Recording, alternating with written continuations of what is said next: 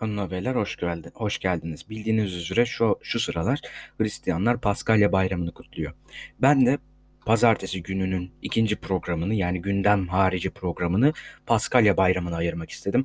Paskalya nedir? Ne zaman kutlanmaktadır? Nasıl kutlanmaktadır? Bunları size güzelce oturup anlatacağım. Kulak verin dediklerime. Tüm Hristiyanlar tarafından kutlanan en önemli ve en eski bayramlardan biri olan Paskalya'da Hazreti İsa'nın yeniden dirilişi kutlanmaktadır. Katolik ve Ortodoks kiliselerinde tıpkı Noel Bayramı gibi farklı dönemlerde kutlansa da Paskalya yaklaşık olarak Mart ile Nisan sonuna kadar olan dönemdir. Paskalya Bayramı için modern dünyada belirli bir tarih belirlenmeye çalışıldı. Nisan ayının ikinci pazar günü üzerinde durulsa da uygulamaya geçilmedi. Dünya kiliselerinin çoğunda pazar günü kutlanan Paskalya günü kıyam yortusu ya da diriliş günü olarak da adlandırılır. Yahudilerin 500 yılı aşkın bir süre Mısır egemenliğinde köle olarak yaşamasından sonra Hz. Musa önderliğinde bu ülkeden çıkmasını temsil eden Pesah günü yani Fısıh bayramı vardır.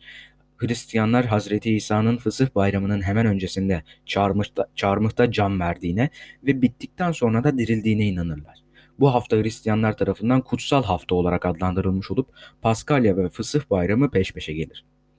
Yahudiler ise Hazreti İsa'nın çarmıha gerildiği günü Pesah yani hamursuz bayramı adıyla baharın ilk dolunayından sonraki 14. günde kutlamaktadır. Süryanilerin Temmuz ayında kutladıkları Meryem Ana Paskalyası adı verilen yortu Yortu'da Paskalya kavramı içine girer. İngilizce'de Easter olarak bilinen Paskalya, diğer batılı dillerde de Estre, Ostern ya da Pasem, Paskar gibi isimlerle anılır. Türkçe'ye de Rumca Parselya sözcüğünden türeyerek girmiştir. Kelime anlamı geçiş, geçmek demektir.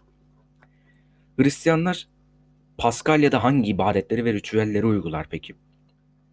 Hazreti İsa'nın milattan sonra 29-33 yılları arasında çarmıha gerildiği belirtilse de Paskalya bayramına dair en eski kayıtlar 2. yüzyıla aittir. Bununla birlikte Hazreti İsa'nın dirilişinin anılması muhtemelen daha eski tarihlere dayanıyor.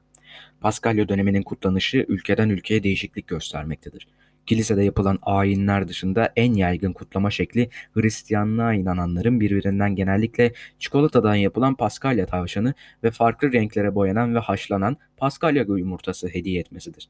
Paskalya günü için evlerde özel çörekler yapılır, mumlar yakılır ve dualar okunur. Paskalya perhizle yani oruçla geçen 5 haftalık bir hazırlık dönemiyle son haftayı son haftayı kapsar. Paskalya gününde yani diriliş gününde sona erer. Hristiyanlar bu Lent döneminde yani oruç döneminde 40 gün boyunca hayvansal gıda tüketmezler. 2. yüzyılda yazılan Didakte kitabına göre Hazreti İsa inananlarına çarşamba ve cuma günü oruç tutmalarını buyurmuştur. 2. yüzyıldaki kiliselerin bu orucu diriliş bayramından önce tuttukları bilinmektedir. Paskalya gecesinde ayin düzenleme ve vaftiz törenleri yapmak hem Katolik hem de Ortodoks kiliselerince uygulanır. Rum ve o, Rum ve Rus Ortodoks kiliselerinde kilise dışında bir ayin alayı düzenlenir. Alaya katılanlar kiliseden çıkarken hiç ışık yakmaz ancak Hazreti İsa'nın dirilişini simgelemek için dönüşte yüzlerce mum yakılır. Evet, gündem yoğun.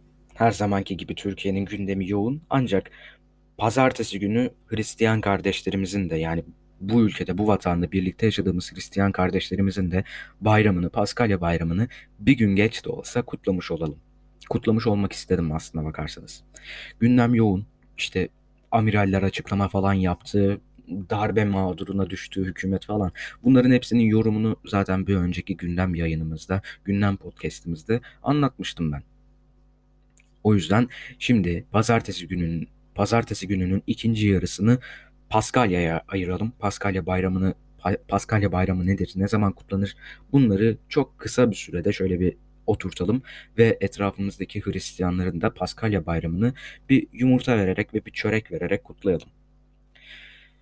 Kardeşlik duygularımızı pekiştirelim. Çünkü dinimiz, ırkımız, rengimiz farklı olursa da olsun, farklı olursa da olsun biz bu ülkenin vatandaşıyız. Bu ülkede yaşıyoruz, bu ülkede doğduk, bu ülkede büyüdük. Dinlerimizin, ırklarımızın, renklerimizin farklı olmasının hiçbir önemi yok. Hepimiz insanız sonuçta. Kendinize çok çok iyi bakın. Görüşmek üzere. 5 dakikanızı bana ayırdığınız için çok teşekkür ederim. Görüşmek üzere. Hoşçakalın.